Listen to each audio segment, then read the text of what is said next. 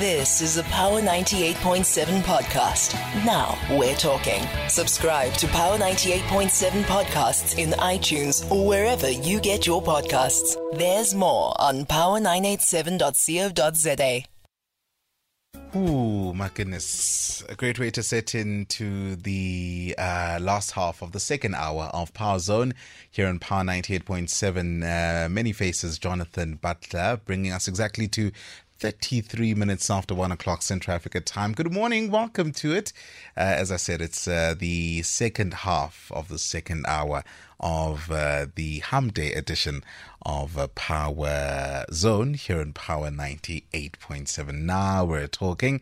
Great to have you in our company this morning. It's a family affair, as always. Lubu in the production booth, or production side of things, in fact, bringing the show on air and also producing it, as Buddha, our DJ, once again in the studio, also really assisting where the music is concerned. 0861 987 000, 0861 987 000. That's the number to dial if you're wanting to still engage. We wrapped up quite an interesting open line, was it not? But if you're still wanting to engage on some of the conversations we'll be having until 3 a.m., I beg yours, you're more than welcome to. At PowerFM987 on X, I'm at Mnisinkosikona. Remember to please use the hashtag PowerZone. On Facebook, simply search for PowerFM. I'm Nkosikona Malinga Mnisi on Facebook. Power987.co.za. From wherever in the world you're at right now, you can certainly plug in on our web. Remember, Pretoria, Johannesburg, we're at 98.7, 103.6 in Joburg South, West Rand, 104.4 in the Vereeniging side of the province, East Rand, Ekurhuleni 107.2, DSTV Audio Bouquet, Channel 889. Protocol served, and we move on to this particular conversation now. And we're speaking about, a draft book that we understand, was essentially consolidated upon where Nigeria is concerned by the All Progressives Congress. That's the APC. They're wanting to essentially raise the quality of political discourse and ideology to drive good governance in Nigeria. And there was a joint conference that was held in Abuja where this draft handbook was put together and produced for the establishment of the proposed Progressives Institute. And to help us make sense of it and unpack it a little bit more and what it essentially means, we're joined now by the founder of Policy Shapers, Ebenezer Wikina. Good morning to you. Good morning. Good morning. Thank you so much for having me. It's an absolute pleasure. You are currently in Nigeria, right? Yes, I'm currently in Nigeria. What time is it? Because I'm not so sure if it's also morning there. What time is it there? Sorry, what did you say? I'm just saying, what time is it over there? It's about 6 minutes past midnight, so that's 12. Oh, okay. 12. So, an hour apart, essentially, in an hour apart. How's the fever ahead of the game later today? The fever is really high. So it's a much anticipated match. So really looking forward to it. Yeah. Wonderful stuff. But let's talk about this handbook that was consolidated upon and what it essentially aims to achieve, particularly where the APC is concerned. And perhaps give us some background and context as to how do we get to this particular point. Yeah. Well, I mean, the APC, before becoming the governing party, say about 9 years ago, were the opposition party, right? And the APC was formed because of a merger between two of the leading opposition parties at the time, the CPC and the ACN. And when those two parties came together, at the time, the ruling party was the PDP, that's the People's Democratic Party in Nigeria. And so when the APC was formed by the two parties, as the All Action Congress and CPC, the idea was they wanted to bring a different kind of politics to the thing. Because prior to that time, we've had the PDP in office for close to 16 years, and some of the development issues in the country were still being spoken about, like the power issues, issues around unemployment and some of these many other issues about development and human development. Mm. So the APC came with the promise that this would be a different administration, dispensation. We would be doing things differently and thinking differently. But prior to this launch of this book, the handbook, there hasn't been much difference between the APC and the PDP. Mm. To be honest, I mean they basically also had to struggle with terrible economy and the power issues we've had are still lingering up until today. Mm. The economy, the strength of the naira compared to the dollar has been falling really, really fast and really high over the past 8 or 9 years. Mm. So what we see now is like the APC trying to do, maybe I think go back to their drawing board, I guess. I sort of begin to ask themselves, what exactly are they trying to do? What is their ideology? And I think that is one of the things that have been missing in our politics in Nigeria, where parties, are run by individuals who don't really have ideologies, mostly about where they think they would win. So they don't really. So the parties don't really have a stance, for example, on certain issues, whether it's on women's inclusion or youth inclusion or environmental or climate change, that they don't have any sort of belief and values that they hold on to. So people tend to cross carpets from one party to the other, back and forth, sometimes even twice in political season. Yeah. So in January, a particular fellow might be in the PDP. Before the first quarter is over, he might have moved to the APC, and before the year is over, he has gone back to the PDP. So they've had this kind of cross carpeting back and forth, and that happens because folks don't. Most of the parties don't have values, right? So I think that's what APC is trying to start. We saw the third party force in Nigeria during the elections, try to do something similar as well, because that was mostly young people believing the Labour Party, where you had many young people talking about values and changing the political system, and not giving bribes, not giving money, how they think for volunteering. Are looking for a new Nigeria, So I mean, I feel like APC has seen the writing on the wall, and I started to think that if this movement begins to grow bigger and bigger, at some point people would obviously move towards these new parties that seem to be coming up with a sort of a movement of values, and I think that's what they're doing now, trying to put this handbook together to begin to survey and how they can sort of have ideologies and go back to the original ideas as to why they were founded as a party, because they were the opposition party for a couple of years, but now they've been the ruling party for close to 9 years, and if they're still going around and around with the same issues, that they need to go back to the drawing board. So I think that's what they're currently trying to do. Yeah. This Progressive Institute, they say that once fully operational, it will serve as the think tank that is. In your view, do you believe that it will address some of the issues? Because maybe also then perhaps start by taking us through what is proposed in terms of this institute and what are some of the recommendations made? And then as an extension to say, do you believe that it will answer some of the challenges that Nigeria is currently going through that you've already highlighted? Yeah, I mean, as a Nigerian, I can hope that it would answer to those challenges. I think that if the institute, of course, is first able to teach a lot about democracy, much more than how we've seen democracy being practiced in this part of the world, where it's mostly about strong men, not necessarily strong institutions, right? We can just see the issues happening in Senegal and most of the protests following the election postponement. And we've seen that happen over and over again, right? It's happened in Nigeria multiple times. The reason why, in Nigeria, we have really hard and fast rules around the election. So everyone knows that by the fourth year, your time is up. INEC has started the National Electoral Commission has started process for voters registration, and started the whole process a year at a time. So sort of our election clock is always very accurate. However, the people who the candidates where we've had challenges has been having the right candidates, the quality of candidates that we often have who come out to run.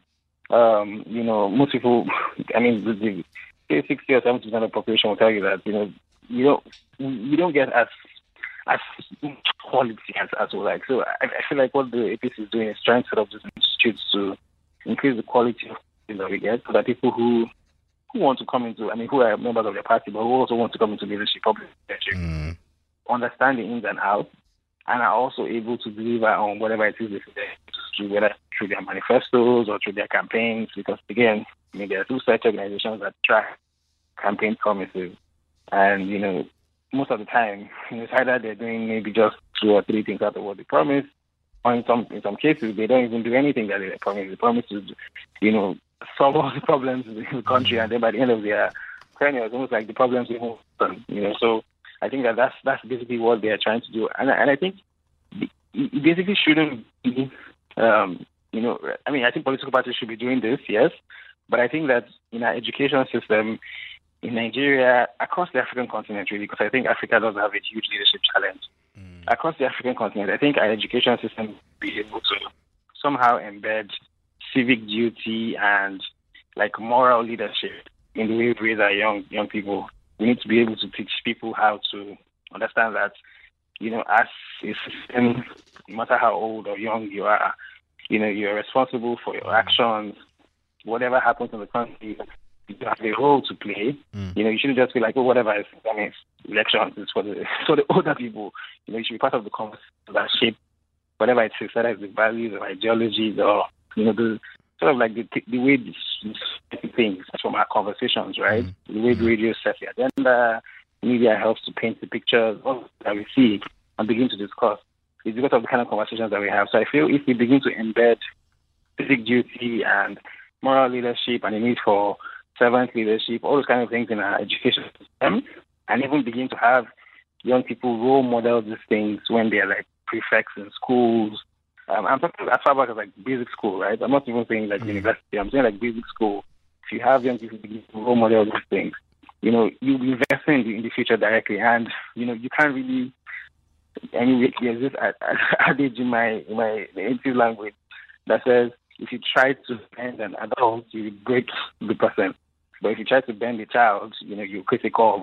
So it's easier to, you know, for a child who's still learning, it's easier to just, okay, you know, you're going the wrong way, you can bend this way and do this thing, right? But when you have people who have become adults already, it becomes really hard. So that's why the party sets up an institute, for example. It becomes tough, you know, like, are you trying to, like, change the politicians already who are, what's in their 60s and 70s or 50s? You know, as opposed to saying, can we even begin to even invest in the young people, the younger generation? There's nothing wrong in trying to ensure that we even try to change leaders who are there now. But I think that to be more sustainable, if we can even begin to ensure that we invest in the future now, and this is something I think we can really do through education. Sure. Yeah. Sector. I'm glad you also touched on it, Ebenezer. You know, on a broader scale, just looking at the leadership within Africa as a continent. And, you know, it almost then points me to another aim of this program by the APC in Nigeria, saying that they're wanting to build the capacity of their members to effectively provide good governance. Talk to us about the importance then of building capacity amongst African leaders, even issues around just, you know, ideological training as well, and for them to understand the fundamentals of this particular issue. Yeah. No, I think it's very important. I think that, I mean, I feel that leadership itself, it's a training process. I mean, nobody can feel like they're like the ultimate leader, they know everything. However, I feel like even before people become leaders, we need to begin as a continent, we need to begin to create some bit of standards as to the kind of people who should even be leaders. I feel like at the moment our standards are quite low. And when I'm saying that, I mean like moral standards, you know, intellectual standards. You know, for example, in Nigeria, for you to be president, you just need to have gone through primary school alone for you to be president. I don't think that's enough for you to lead 200 million plus people, you know. I mean, for people who want to work in banks, you need to at least have a first degree. Or at least, there are some dumb rules that it takes to even have a master's degree, you know, for you to lead smaller organizations. But for you to then lead the 200 million plus people, you just need to be a primary school graduate. I don't think that's enough. So we need to also begin to, like, think of, you know, what our standards are. And I think that those standards also sort of like help to meet the capacity that we're currently seeing. Because I think if you get someone who obviously had, I mean, we have so many Africans really who are whether at the international criminal courts or UNFP or World Bank or all of these places who are really sound, you can tell this person has capacity. You know, if you actually keep the standards at that particular level, you'll be able to attract the right people who will be able to come lead in different ways. But just speaking from where we are currently, I think that we need to also like encourage our leaders to, because one of the things that we're seeing currently as a trend over the past year is you're seeing all these countries do like India, Africa summits, Italy, Africa summit, this Africa summit. And, our leaders just like travel to all of these countries. And I'm not really sure like what exactly they go to this summit, because like everyone seems to have a plan for Africa without us having a plan for ourselves. I don't know if I did discussing like capacity issues. I did like talking about how they can build the capacity of our civil service, for example. Or I did talking about loans, and because of that, that's often where it ends. Talking about loans and how they can give loans, and knowing that these leaders in office will take these loans and not be able to pay back, and then the burden of the debt will now be kept on the future generation. So I feel like even the developed world, their interest in Africa, they also need to also be interested in the capacity of the leaders to be able to ensure that if you don't have people who have good capacity, they won't be able to deliver on whatever promises that they make, whatever even the party builds institutes, they definitely just wouldn't be able to ensure that they can deliver on those things that they said they're going to do and solve those problems that their people have. So I feel the capacity thing is a big issue. And I think as opposed to waiting to get someone and build their capacity while they're in office, I think we actually need to set high standards and actually attract people at that level. Because, Africans there are many intelligent Africans on the continent, out of the continent, everywhere, who are doing amazing work in several fields, right?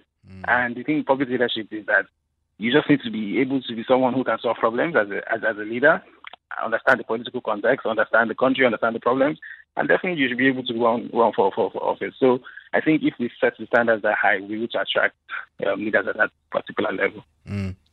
And then, you sound quite hopeful, but just in terms of then the process going forward where the handbook is concerned and the process of the APC in establishing, this particular progressive institute of theirs, what do you know and what do you understand the process will now look like going forward for it to become an actual thing there, and how are the various stages perhaps going to then be monitored? And are you of the view and believe that it will really bring about change in essence? Yeah, just starting for sitting down from here, it's tough to tell how much impact it's going to have because we've had quite a number of suggestions in the past, and Nigeria doesn't lack good ideas. There are so many good ideas in policies and laws, and a lot of bills and acts. But I think it's mostly like in implementation that we often have a shortcoming. So I think if the APC first of all is able to even implement what they say they want to do by actually just setting up the institute first, I think that would be a huge first step, because currently there's no physical institute, it's just an idea, right? The handbook, them saying they want to have an institute. Would it be a building? Would it be in their office? How is it going to work, right? Are they looking at a situation where they can even extend the knowledge beyond even their party? So there's so many questions. But if they can even take the first step of implementing that, I think that's the first step, to be able to actually turn that idea to reality. Then we can then begin to talk about, okay, what's the quality of what they're teaching? How long are the programs, or how are they testing in real life situations, and then we can begin to talk about the other angles. But I think they should first of all implement, because that is usually the biggest challenge we have in Nigeria, just implementation, because we often have very, very good ideas.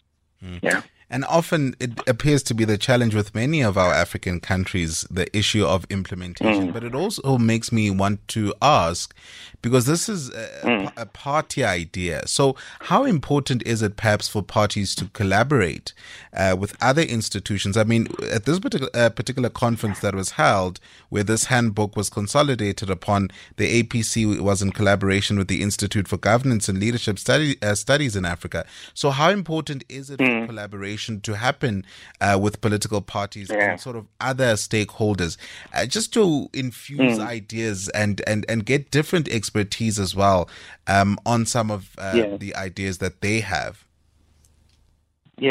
No. It's very, very important. I think that, change cannot happen in a vacuum. So you can't just have a political party alone creating all of the change. I think that you need, there are always different stakeholders and everyone has a different role to play. Like, remember I mentioned earlier, the education sector as well has a huge role to play. That is in teaching civic duty and how people can be good citizens. But then also if you go to like religious institutions, whether it's the church or the mosque, people often spend so much time there as well. So how we also like investing in people's lives and making sure that they're also learning about leadership, back to the families, how our parents as well, uncles and aunties and, the elders around, how they also ensuring that leadership is being instilled and people are learning about morality and doing the right thing and ensuring that they strive to do the right thing at all times. So like, I feel like they are all those units. And if you then come out of that and look at the broader society, every arm of government, every space, really. I feel even leaders themselves, even the political party leaders themselves, have a huge role to even model the kind of leadership they want to teach at those institutes, right? So it's not enough to write handbooks, but how are you even modeling? So as a political party leader, how are you modeling that kind of leadership and showing that it's actually possible to be a leader like this? And so, that's why you should come to me so I can then teach you how to be a leader like this. So I think that, the onus is on everybody. It's not just on the political party. I think everybody has a huge role to play in contributing to, from the teachers all the way to the churches and mosques, to every single, space of society to ensure that the idea of leadership, becomes a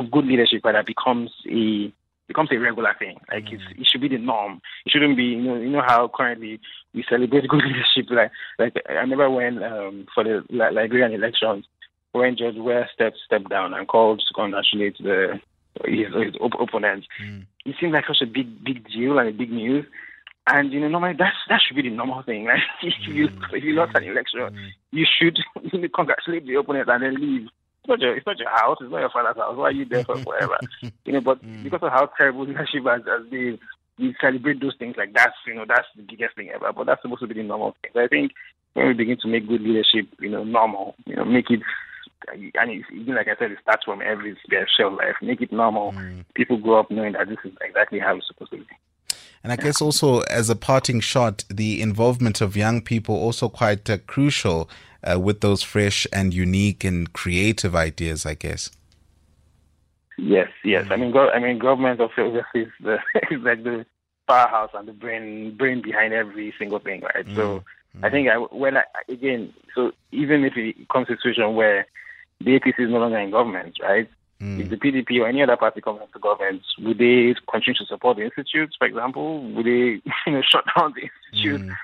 So again, those are like moral questions that we definitely need to answer when we talk about, being committed to public leadership and good public leadership. So, government obviously has a huge role to play as well in ensuring that, whether it's in our curriculum, in education, and also in our public life as well, that good leadership is enshrined, and ideological leadership is enshrined in our public system. Yeah.